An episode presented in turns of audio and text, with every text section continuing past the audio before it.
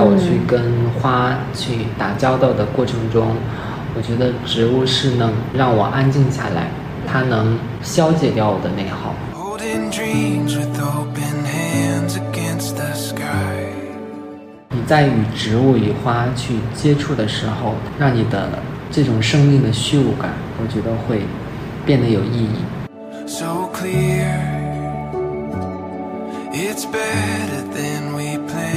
当你放弃掉原有那一些东西的时候，才显得你现在拥有的这些东西是非常的珍贵和宝贵的。This rising sun was meant for you and I. 美不应该称作美学，美不是一门学问，它是我们每个人发自内心的一种感知力。We see it now. The story comes together. 推开我们展厅的那个门，看到展厅餐桌上面的那一盆花的时候，我就那一瞬间突然意识到，我要去做这件事情。Beauty lives in every chapter. We feel it now. Nothing could be better. Hello，欢迎大家收听《生活探险家》，我是你们的艾斯。这期我邀请到的这位嘉宾，他叫杨松，我现在正在他的工作室里面，我一般都喊他叫小宋老师。他是一位花艺师，本人我第一次见到他的时候，就是跟我们一起上课，非常的有气质，当时还穿了一件白色的上衣。我看到他的时候，就感觉非常的有精气神儿，都会给我一种非常有松弛的那种感觉。他自己的审美是特别好的，因为我会去看到他的一些作品，都会觉得每次都会看很久，很值得欣赏和品味，就非常的美。那这一期我为什么想找小松老师来给我们录一期呢？首先我自己是对美这一类的东西啊或者事物，然后对美学是非常感兴趣的。自己的工作其实也与这种视觉类比较相关，然后也很喜欢花，平时也会自己买一些小花小草啊，自己放在家里。所以我就特别想借着这次录播课的机会，然后多多去跟小松老师聊天。这一期的内容就主要是想聊一下小松老师他是怎么去找到做花艺的这件事情，然后也很想去听一下他与花的一些故事。一起来欢迎一下小松老师，让他来个自我介绍吧，欢迎。呃 Hello，大家好，是这期嘉宾，然后艾斯的朋友，嗯，然后我现在是在做插花，非常简单的自我介绍。我们怎么认识的？就是有一次我和太白，不知道你现在还记不记得他？对你印象比较深。太白有点伤心。好的没有听这期节目。是因为我和太白一起去参加了一个小松老师和青青老师一起开的这个好月流的课嘛，当时在课上面认识他的。我们上一次聊的时候就听说你在大学里面之前还学的是化学专业，跟现在做的事情就跨度非常大，就很想问一下你当时是怎么去接触到这个花艺的，然后是怎么就是开始现在成为一名花艺师？对我大学学的是工科化学专业，工作了之后做了软装设计，嗯。然后现在的工作是在插花，嗯 所以前后的跨度会比较大。嗯。我接触插花是在我前面做设计的工作的时候，嗯。因为当时我们是做进口家具的展厅，然后嗯我们展厅里面可能会经常需要一些花艺的布置，经常会换一些花材，然后当时的话，这个工作就到了我的头上，所以展厅里面的花还有呃维护呀、更换，就是我在做。因为嗯当时我们的对于花材的要求比较高，所以我们用的花材基本都是进口的花材。嗯做这个的过程中，我接触到了全世界最好的花材。嗯插花的过程中，当你到了一定阶段，你会有一个瓶颈，你会嗯突然意识到，就这些花这么好看，对，我没有材料这么好 对，材料这么好，我怎么没有把它的这种美表现出来？有这个困惑的时候，你就会去想要有一些专业的知识来支撑你去嗯把花材的美给它更好的呈现出来。所以其实你刚开始接触到这个事情的时候，那时候还没有学。还没有学，就是对我在学之前，我在当时的工作的时候插了一年的花。对的，然后插了一年的话之后，我意识到不对了，我不能这样再插下去了。那时候就是凭着你自己的一些美感啊，或者是可能大家在各自的领域，在各自的认知里面都有对这个美的认知，嗯大家可能都会会理解对会有这个感觉该怎么去弄。但是毕竟你没有去真正的接触过这个行业一些专业的东西，嗯所以你在去弄的时候，你你到一定的阶段，你还是会有瓶颈的。就一开始嗯可能你的那个兴奋度，还有你对这个东西的新鲜感还在，但是当到一定阶段之后，你就会卡住，嗯然后你怎么解决你这个困境？所以嗯当时我就想，我一定要去呃有一些专业的知识去学习，然后嗯我能更好的把这件事情做好。嗯，当时你就想着我后面一直都做这个事情，呃，没有，是我在学习的过程中，就是就更坚定了。对，我是一边在工作里面做这个事情，然后一边去学习了专业的插花。我当哦时学了西方的花艺，嗯学了日本的花道。就西方的花艺和日本的花道，它有什么区别呢？就西方的花艺给我们的感觉就是非常热烈的东西，嗯然后它是对称的美，哦它给到你是很视觉冲击的感觉。但是嗯东方的东西不同，东方的东西就包括我们中国的东西、日本的东西，整个东方体系的东西，它是完全表达的一个意境美的感觉，它有好多文化内涵的东西在里面。嗯就是我去插这枝花，我怎么把这枝花或者这这个枝条它的形态美表现得更好？这个枝非常美的一个形态放在这里，不用去给它做很多的附加的东西，它本身表现出来的这个美就嗯足以让你感动。我那时候听那个二十一老师，就这个花艺师，他讲的时候，他刚开始也是接触到西方的这个嗯花艺，可能会更多的是比如说形式上面的一些表达。嗯他后面也是学了一段时间，他就觉得好像有点没有太多的那个内涵在，然后他就去接触东方的，东西。因为毕竟我们我们是作为一个中国人，我们是生活在这个文化环境里面的。是的就是我们文化环境决定了我们去做怎样的一个审美的方向。那有的人他可能会比较偏向西方的这种审美的感觉，可能对于哦我而言，我更偏向的是我们自己文化里面的这个东西。嗯，就是你可以给我们介绍一下，就是花艺师他这个职业大概是做一些什么样子的工作的内容。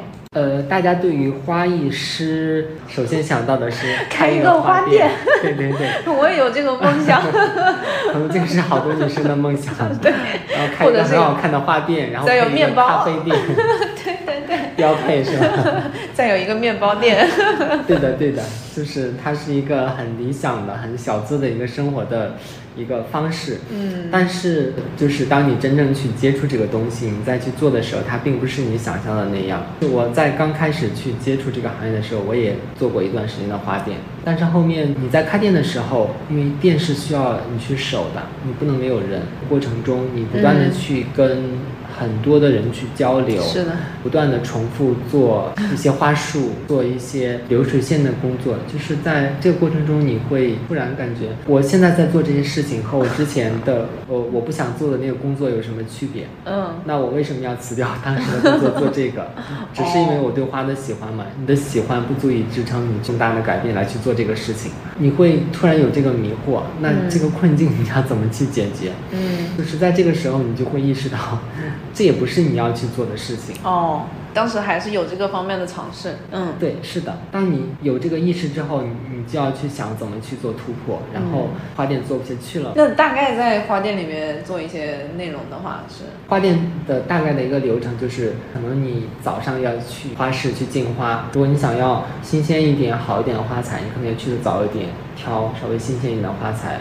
然后花材进好之后，然后要去打理它。哦，比如说像比较难打理的，大家也比较常用的玫瑰，你要去哦打刺。嗯 这是一个很枯燥的过程，其实，嗯。你要去打刺，然后好多的花材你要去打叶子去理，中间的过程中每天每隔一两天可能要换一次水，哦。因为花店不是像我们家里面养花，可能一两瓶，花店你要换水要大。桶，对，一大。大批的，然后一堆瓶子你都要去换水，嗯。就这个工作量是很大的。你那个时候是一个人吗？当时我有找一个就是助理看店的人，哦，后面因为效益不好，所以嗯就没有再找人了。找人了，然后就自己来去做，但是嗯就自己后面做的比较疲惫，主要是因为这个事情，我觉得不是我要去，比如说创作呀这种。，对我可能更着眼点是在我怎么去跟植物去交流，我怎么去做一些创新的东西出来。可能嗯花店的工作不是我想要去做的，所以这个事情不是你想做的时候，你你就非常容易疲惫。嗯你是的你你疲惫了很之后消耗。你就没有精力，没有激情再去做，对，所以就是要有新的突破点。嗯，现在就是可能是结合一些商业的，对吧？花艺的一些项目，还有上课的一些内容，做这些商业的一些项目，或者是其他的一些内容创作的时候，最喜欢中间的哪一个部分呢？还有你的这个灵感的来源一般是来自于哪里？你的灵感来源其实是来自于你所接触的所有的材料。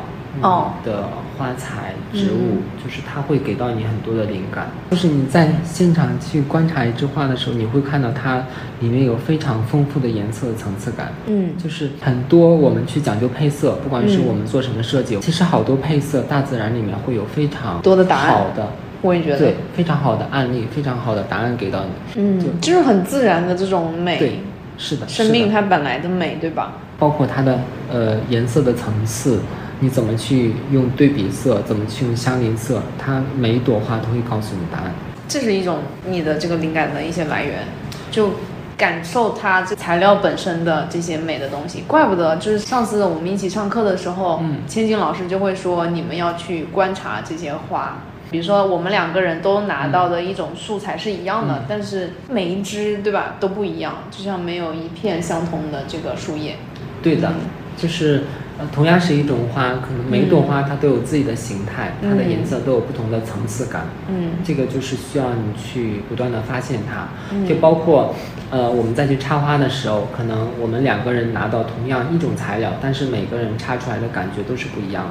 嗯就即使是同样的材料，你插出来有你的味道，它插出来有它的风格。不管是我们所呃形成的认知也好，我们所呃身边的环境造就我们的审美也好，它是呃让你成为你现在的这样一个个体，有别于其他的个体。因为我也是做设计的嘛，嗯比如说我上次去跟金鱼爸爸聊的那一期，嗯他是一个专业的一个摄影师，不过他也是因为自己的一些热爱，然后现在变成一位摄影师。我就很喜欢去跟相对于来说比较同行的人去聊一下他们平时怎么去捕捉这些灵感，怎么去体验这些生活的一些细节的东西。你的灵感不只是来源于你你所嗯接触的这些东西，就是你的生活方方面面可能都会给到你灵感。嗯可能你去看一个电影也好，你去呃看一个展览，它都会给到你不同的东西。嗯因为在去接触这些东西的过程中，会给到你就是这个东西背后的一些思想、一些冲击出来。这些东西其实是每个人创作的精华的部分。比如说很大的这种创作项目中的话，你进入到心流状态的那种部分是什么哪一趴呢？全思涌现的时候，你最开心、最兴奋，还是在做的过程中？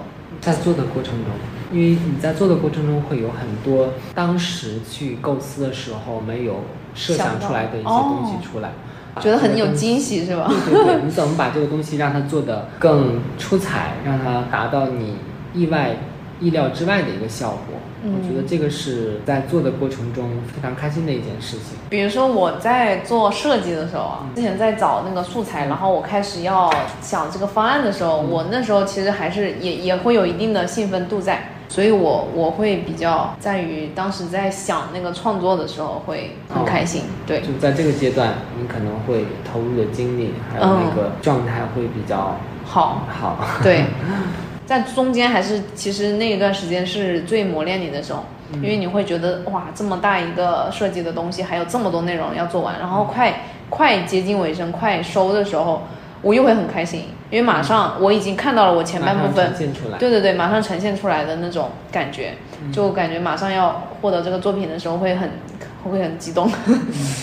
我们这个可能跟你们还会稍微有点不同，嗯可能你们你们前期的设计主要是你灵感迸发的一个过程，嗯然后你在做的过程中可能是在使用一些软件工具的过程，对其实这个过程跟你还是有一点点枯燥的。对，跟你前面的过程相比的话，可能你前面的过程会更让你能达到那个创作的那个兴奋点。是的，但但是我们的话，可能是你在做的过程中，再去跟这些材料怎么把它组成一个嗯很好的呃形式呈现出来。在这个过程中，你再去跟材料去接触的时候，这些材料会给到你很多的灵感。对啊，所以就是你在设计的时候，可能有很多你想不到的点，你在做的过程中就会有很多东西出来。嗯，因为你我们交互的东西不一样，我是跟电脑，或者是跟图纸，对吧？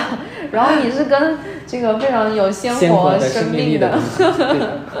这个我想想也很幸福，真的很幸福。那我还挺想问一下，你有没有一件特别重要的这个项目，或者是开始的一个事情，然后让你很难忘？在我刚开始去接触一些大型创作的时候，嗯就当时我们有一个项目是帮雷克萨斯去做一个新品的发布会，嗯然后我们是同时有四场的活动，嗯，在上海、苏州、宁波和深圳，我们哦同时有四场的活动。就是这几个城市其实都要去跑一遍。对，都要做，他们在每个城市都要去做一场。嗯，主题也不一样。呃，主题大大致相同，哦大致相同，只不过是每个城市它选的点不一样，你要根据当地的那个城市的选的一个地理位置来去做一些设计上的一些变动。嗯就当时上海这边是我我跟青青老师一起做的，嗯当时上海这边是在安曼，嗯安曼酒店，然后去做了一个设计的呈现。嗯。到苏州和深圳的时候，因为苏州和深圳两个是在同一天同一天去呈现，那这个时候我们就要去分团队，就是一个团队要分成两部分来同时去进行这两场。嗯。那当时就是时间比较紧张，然后人员又不是很够，嗯。然后我们可能只有四位老师，哦。然后我两两呃，对我一个，然后倩倩老师一个，还有另外我们两个老师。然后因为当时苏州那边可能需要人手比较多，所以那边去了三个人，我自己一个人，你一个人对去我自己一个了深圳。人去了深圳。哦，然后所有的材料全部发快递运过去。当时最让我着急的一件事情是什么？当时我们是做了一个枯山水的设计，就是哦花道和枯山水的一个结合。当时我们在网上买那个沙很重，网上的运输就不是很方便，所以我找了当地卖沙的这样的一个经销商来去买。我们是下午四点多的活动，前一天晚上十二点钟，我刚找到这个经销商，然后跟他沟通好来去发这个货。嗯，到了凌晨四点的时候，我还没有睡着，还在盯着这个事情，因为这个东！西这个东西到不了，那这个活动就没有办法做了。哦，这个很重要过山。水一定要有沙，嗯，对。然后我看四点的时候，它的物流还没有动静，我就坐不住了，更睡不着了。对，睡不着了，本来一宿也没睡。然后我就给这个经销商打电话，我四点多又打不通，然后我就等到七点多才打通。我说你们这个什么情况？为什么到现在那个物流还没有更新，还没有过来？我说我们非常着急。然后他说那个，因为他要中转，因为我们是在深圳做的，然后他是在呃佛山还是哪里哦运过去的，它所以它中间还有一个中转的过程，嗯要要去另外一个城市去中转，嗯所以中间这个物流就一直没有更新。嗯，那它到底发了没发吗？它发是发出来了，但这个物流一直没有更新，就卡啊，就在那里，看不到嘛。就卡在那里。嗯然后我说那你就抓紧吧，那我也没有办法一直这样那个呃等着你了，反正这个事情你帮我盯一下，我就呃收拾好东西，然后就开始去 布置现场了。然后到了那边。大概把其他的东西都弄好了，就差那个沙了。铺好之后，我要去拉那个枯山水的那个纹路了，嗯就左等不来，右等不来。然后呢？急死我了，然后我就又给他打电话，然后我说你们这个什么情况，现在到没到？然后就在这个过程中，其实我做了两手准备，我就怕他万一到不了，我该怎么办？嗯我做了两手准备，就是我又在那个美团还是什么上面，我有点忘记了，在上面又找了另外一家，就是在深圳，可能价格比较高，嗯我也不管了，反正这时候也没有办法计较成本了。嗯，然后到三年左右的时候，两家两个都来了。哎呦，本来是一个都到不了，然后急得我真的是坐立不安。到后面两个都来了，这个可怎么办呀？然后有一个那个能退吗？那个沙又多，嗯那个沙又多，你退回去又有很多的运费，只能照单全收了。结果收了一堆的沙子，等这个活动做完，旁边落出来了十几袋的沙子。我的天！因为这个过程比较曲折，就就让我比较难忘。又是第一次做这种大型的那个活动，所以就怕万一有个什么闪失，嗯耽误了事情，其实是是很严重的一一个事情。那现在做那么多场的话，没有出过什么这种问题的纰漏吧？应该是没有，就是我们现场有一些什么问题，都会紧急的去找一些解决的方案。嗯，就是你做的时间多了，可能会有有这种应急反应的。，对，补哪怕不是最好的最好的解决办法，但总归要把这个事情解，就会找一些替补的方案，嗯。来去把这个燃眉之急解决掉。嗯，不过还好那次还算圆满的把那些圆那满场给做好了。嗯，对，然后最后呈现出来的那个就是主办方也是比较满意的一个效果，我觉得、嗯特别好，对，不枉你一宿没睡，有惊无险。有惊无险。嗯但过程中肯定要急死了，对，那个就是现在说说，可能是我们当那个玩笑一样。，对茶余饭后的一个谈资来说，当时真的是很着急，因为这个事情如果做不好的话，它会影响很大的。因为雷克萨斯它这种全球的发布会，如果哇，这种现场的这种东西没有做好，会影响到很多方面，对啊，所以当时真的很着急。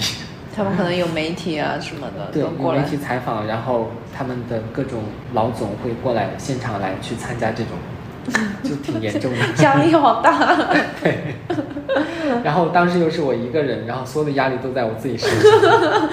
又又没嗯，会跟其他老师说吗？呃，没有，那当时就是我，我一心想我怎么把这个事情解决掉，怎么把先解决掉再对，说怎。么把这个呃燃眉之急解决掉，其他的我完全没有想。总要经过这种，所以我们每次看到一些特别美的一些事物的呈现，它可能它背后都是有后，故事的。就比如说你上次有一次在朋友圈分享了一组夏天的这个美照，有荷花什么的吧？哦很热吧？对吧？我知道，当时那那拍那个照片的时候，我是整个上衣全部湿透我。看出来了，但是你修图修的不到位。因为我会看很多细节的东西，对对比如说你的构图啊，或者颜色呀、什么的。对，然后我就知道这种很美的东西背后肯定 没有那么简单在那里。拍照，其实 满头大汗，对，满头大汗，先用纸巾把汗擦掉，然后拍一张赶紧结束。就是为了那张照片，当时那个美的呈现，文字又多。嗯文字又多，好搞笑。其实我也知道小春老师接触这个花艺的时间也有五年的时间左右，对吧？嗯，对。哦，那你觉得这份职业，或者是或者是花，或者是这些植物，嗯它给你带来了一些什么东西呢？或者是现在让你的生活有什么不一样？首先，我觉得可能现在大部分人都会有一个比较焦虑的状态存在，嗯太卷了，大家都在。是的，除了来自外部的压力，大家也都在内耗。再去做这份工作也好，在我去嗯跟花去打交道的过程中，我觉得植物是能让我安静下来，嗯就是它能消解掉我的内耗。当我再去跟植物接触，我再去插花的时候，嗯，是不是感觉就在享受当下的过程，对吧？它会治愈你，就是嗯你、你再去跟一朵花去对话，你怎么把它的这个形态、它的美呈现出来？你怎么让它有更多不同的可能性？在这个过程中，你会完全的投入到里面去。嗯这个职业其实可能不管是任何职业，它只是一个生存的手段。嗯就是你在与植物与花去接触的时候，让你的这种生命的虚无感，我觉得会变得有意义。嗯因为有的时候，我觉得我们，尤其是在大城市生活，虽然我们每天接触很多的人，对啊，但是我觉得这种距离越近，让你的这种空虚感、虚无感会越强。你接触的人越多，然后给到你的东西反而是非常少，这种反差会让你你的内心非常的不适，非常的小宋老师是不是 I 人？我我还是不知 E 道人？测一下。对，最近这个比较火，然后我一直在网上看到，但是我赶紧还没有时间来去 给你一个链接。好的，来，链接丢过来。好的，嗯，所以其实你是通过了植物的媒介，或者是这种介质，然后让你感受到更多自然的力量。像我们的话，比如说我们的工作其实接触不到这些很多自然的材质也好，或者是这种很纯天然的美，就在你的面前这盆花，嗯我们是很少的。嗯对，我是觉得自然的力量给我是能有很多的，嗯，治愈，能让我、嗯对，呃、嗯完全的从这种焦虑里面解脱出来，嗯，就是让我会有一些松松弛感。对，对对对让我变得，放松。嗯，这个特别好。对，我觉得这个是我在去跟花接触的过程中，让我嗯最大的一个舒适感。那你在这五年都做这个花艺的中间，有没有想过放弃它？有，真的？啊 为什么？就是尤其是疫情来了的时候，当时无法生存。其实是很困难的。疫情来的时候，其实是我刚接触这个行业不久，哦，然后又没有很多的积累。嗯，因为我是没有实体店的，我那时候花店已经关掉了，我哦是自己的工作室，基本是靠身边的一些朋友，大家有一些项目，然后一起去做。因为这些东西只能是作为你临时的一个阶段的过渡，嗯你要去有一个长远的发展，你还是要有一个嗯非常稳定的一个来源的东西。嗯。不管是项目也好，你再去做一些嗯案子也好，嗯。就当时是没有一个很固定的这种呃项目来支撑你去日常的一些呃、嗯。运作的时候，嗯，就很困难。那个时候就想过放弃，呃，有过这个念头，哦。但是嗯还是坚持下来了。嗯因为我觉得，嗯，我既然都已经在之前的工作里面出来，其实当时从之前的工作里面离职，再去做这个的时候，也是做了很多的思想斗争的。哦因为，那个时候是怎么想法？因为那个时候也挺神奇的，就是哦我再去要决定做这个事情，就在就是一瞬间的事情。当有一天我推开我们展厅的那个门，看到展厅的餐桌上面的那一盆花的时候，我就那一瞬间突然意识到，我要去做这件事情。哇，嗯对，就很神奇，就突然有有这个感觉，马上就触动到你，我要去做这件事情。然后在那个当下，你的那种感觉非常强烈。我也好想有一个时间，我有这个 moment，还没找到。觉得这个这个是挺难得的，是但是但是当这个瞬间过去之后，你要怎么把它转换为现实？你要怎么去落地呢，对吧？对让你现在的状态转换到你想要成为的那个状态？其实这是一个考验你的一个过程，嗯，因为你要放下很多，你要放下你现在已有的东西，你现在的这个舒适圈，你要去完全陌生的一个领域来去做一个新的事情。嗯这个是需要，嗯，就不光是你经验上面的一些东西，还有就是你要重新进入一个领域，完全的陌生的环境，不同的面孔，嗯你要怎么去把这些东西全都 cover 掉？就当时考虑的事情还蛮多的。嗯，我想到听你讲的这个的时候，我就想到了一一句话，嗯就是当你放弃掉原有那一些东西的时候，才显得你现在拥有的这些东西是非常的珍贵和宝贵的。对，松开这些的时候，你才知道这些东西，你当时去不断的去争取它的这个过程是有多么的、多么的难得，多么的困难。是的，对然后现在还要把它给放弃掉。对嗯，对，然后你再筛一遍之后，自己留下来的那些东西会更更珍贵。对，所以在当时虽然是很艰难的处境，但是嗯，还是坚持下来。嗯因为你既然选择了这个事情，而且它又是你你还是比较喜欢的，你要做这个的很难得。对，那就坚持下来吧，嗯。再难，再难也要去把它做下来，做好。嗯，那后面就是还是慢慢去拓展一些商业项目，嗯。然后这样子，对，对。后面的话就是，呃，我跟倩倩老师会有一些课程上面，还有项目上面的一些外面的活动来去做，然后嗯慢慢慢慢积累了一些客户的资源，所以现在会会比之前要好很多。嗯，那你觉得千静老师他在你的这一段时间里面，觉得是一个什么样子的人呢？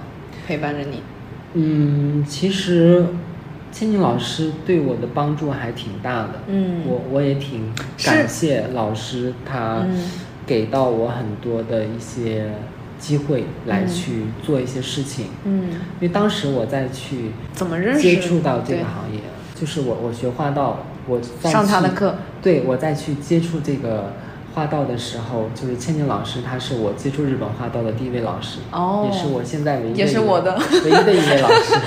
所以有机会我还想继续上他的课，上你们的课。嗯对对，当时有一些项目，呃，就是也会和老师一起做，然后慢慢慢慢积累一些经验，就到现在你会有自己的一个思考的方式，嗯自己要去做什么样的东西，你要呈现出来的东西是什么，你要表达你自己的嗯什么东西给到别人。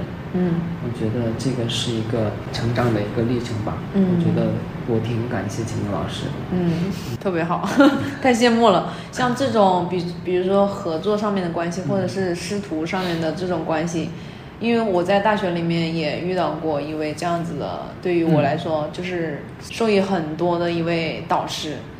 对，然后我们俩现在还一直都是保持着一些联系的嘛。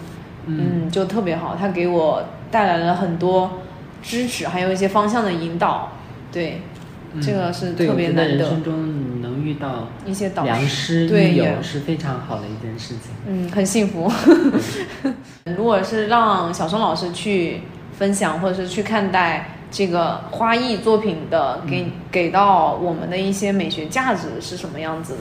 就我特别喜欢蒋勋老师讲过的一句话，他说美不应该称作美学，就是美不是一门学问，它是我们每个人发自内心的一种感知力。当美成为一本一种学问的时候，它就会固化掉。就是我不希望每个人，呃，失去这种对美的感知力。我嗯们要时刻保持我们对生活的热爱，对美的感知力。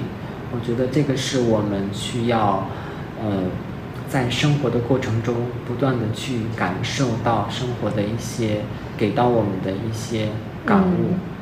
嗯，我觉得我们现在人可能都是匆匆忙忙，比如说在工作呀，对吧？奋力的去工作，然后去做一些事情，可能也在消耗我们的身体也好，或者是还是比如说精神方面的东西，比如说感受现在的每一刻，或者是你现在看到的这些东西，这个嗯真的很重要，就可以让你去放松一些，更有松弛感。嗯，对的，就是现在为什么那么多的呃户外的活动啊。活动啊，然后大家去骑行也好，就是因为大家对对这种感知力退化了，嗯大家需要去接近自然，需要去呃接受自然里面的一些东西、一些气息，来去把我们这种感知力给调动起来。嗯因为当你每天面对着电脑，每天面对的这些电子产品的时候，呃，不是你不想有这种感知力，是你没有办法，你的环境导致了，你对啊你很难去把你的这种触觉很好的去发挥出来。是的，是的。对，所以在这个时候，我觉得我们去接受一下自然，插插花，对，学起来，花艺学起来。对我们小生老师的课程，到时候给大家安利一下。对，我们可以空了插插花，愉悦一下心情，然后嗯把我们的这种感知力找回来。是的，是的。小生老师能不能给我们分享一下，就是花道它大概有哪几种流派？然后你主要是做这个草月流吗？这个草月流它是有一些什么特点？我们讲花道，花道这个词其实是从日本过来的，嗯。就是我们中国在很早的时候，就是我们会叫插花、嗯，瓶花、瓶花，对，瓶花，因为最早的花，最早的插花是源于佛前供花的，然后哦它的呈现形式就是以瓶花的形式呈现，嗯，然后从中国的传承也都是以瓶花的形式呈现来传承，就是放在瓶子里面。对，瓶花就是我们现在的瓶插花，哦，可能我们现在所说的瓶插花的形式跟古代的形式会有一点区别，嗯。最早是唐朝的时候，然后日本的一个留学生，嗯。来到唐朝来留学，然后嗯，看到了。就是看到了我们的佛前供花，哦，他觉得这个好美啊，然后哦，他就把这个学完之后 带回到了日本，然后发扬光大。对，带回到了日本之后，沿用这种佛前供花的形式，也在嗯。他们的佛堂里面去做这个佛前供花，然后嗯当时日本的天皇就非常喜欢这种形式，嗯。就来中国的这个留学生叫小野妹子，后面就出家了，嗯。在日本京都的一个佛堂，就每日用那个花材来佛前去供奉。哦，对，这是最早的一个日本的嗯。花道的一个起源，嗯。就是它是一个种子。嗯。然后再到大概五百年前左右，就是我们这边是明朝的时候，哦，经过这么长一段时间的发展，嗯。然后他们也慢慢的形成了一个系统的东西。到他们五百年前左右，最早的一个日本花的流派池坊流就池坊。诞生了。当时他们也是受我们当时明代插花很多的影响，嗯来去就包括池坊流它的最传统的立花的形式，嗯它的那个形，还有每个枝的角度，其实沿用了好多中国传统插花的东西。嗯嗯，他们形成了最早的池坊流。那池坊流发展到目前为止，池坊在日本国内也是影响最大的，因为它是最早，也是他们算是一个正统的哦花道的东西。正统嗯对，它是花道的一个正统的东西。十九世纪左右的时候，因为当时池坊流它的这种形式是，虽然形式很美，但是它是比如说太拘谨了。插一个花是有很多很多的规则在里面。我可能插一个立花就、哦插一瓶花，我可能需要半天的时间。每个枝要熬好多造型，然后有的枝它是因为有的枝它是天然生长的，那个造型出不来，哦我们还要人工的去给它砍掉，然后用铁丝弯出很多不同的造型来，就这是哦非常复杂的一个过程。就是它慢慢慢慢脱离了我们的生活，这个时候就是怎么把它拉回到生活里面。那嗯，对。后面小圆柳就诞生了。小圆柳是把就是池坊最传统的立花给它那个拉低了，哦，然后做成了那个盛花。嗯。盛花就是我们用圆盘、剑山来去插，就是上次你你们去学的这个。体验的那个圆盘剑山的形式。嗯。这个是最早小圆流把它从立花变成到了盛花，嗯。就是它让每个人再去插花的时候没有那么复杂了，每个人都可以去体验这个插花的过程。嗯。所以从持坊到小圆是一个很大的进步，嗯然后再到后面。那个西方的很多思想、很多的艺术形态进入到日本的时候，草月流就诞生了。草月流。哦。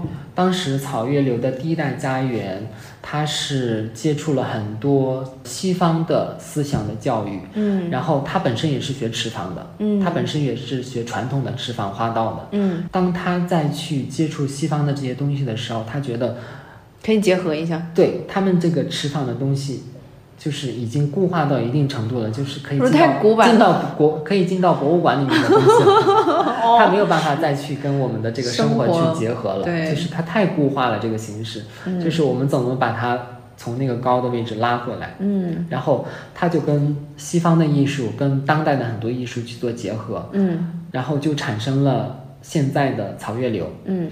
草月流它的一个特点是随时随地可以用任何的花材来去插花，也不限于花材，哦你可以用任何的材料，你身边触手可及的材料。我们这个茶杯也可以作为花器，我哦们这个橘子水果也可以做我们插花的素材，嗯它完全可以自由自在的去创造。嗯就是你可以利用身边任何的东西来去表达你所要表达的东西。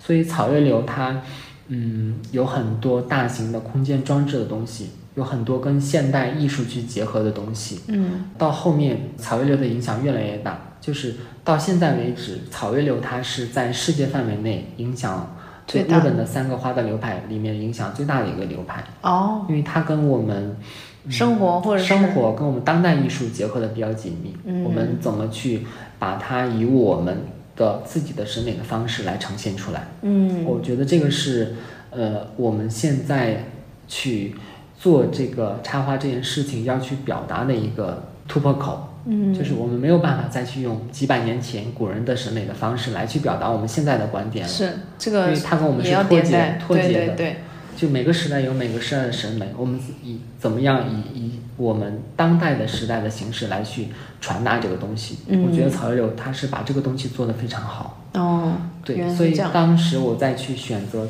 如何去切入这个点的时候，我我是选择草月柳作为我的一个切入点。哦，嗯，可以应用的，对，可以应用，可以进入到这个领域非常好的一个一个切入点，一个平台。嗯，比如说如果我要入门学这个的话，嗯就是你你觉得有些什么样的建议吗？嗯，我觉得是看每个人的需求吧。如果你只是作为自己居家插花的一个，对就就是居家插花，然后大家就是 呃一个兴趣爱好来学，的有一点话氛围，对我我是觉得，嗯，你不管是呃学哪个，其实都能用得上，都是可以的。哦，就你去学花道也好，你去学西方的花艺也好，其实都是可以的，因为嗯你不需要很多专业的技能，你只需要一些基本的花艺的知识，嗯。你就可以去做这件事情。嗯再往深了说，如果你的工作需要你有一些花艺方面的知识，嗯那你就要去做一下选择。嗯，看你是从事什么工作。如果你是从事，嗯，偏东方审美的一些东西，就是我是有韵味一点的你从花道的一个点切入，不管是哦东方、中国传统的插花，还是日本的花道也好，你的切入点可以从这个切入点去切入。如果说你是做西方的一些嗯。艺术审美相关的东西，嗯。呃，你可以从西方的一个呃插花的系统去切入，也可以从东方的一个系统切入，因为嗯，好多西方的花艺大师他是接受了很多东方的思想的，哦，对，他们在去做花艺的时候，你再去看他们的一些作品的时候，有很多东方的影子在里面，哦。东方的文化在里面。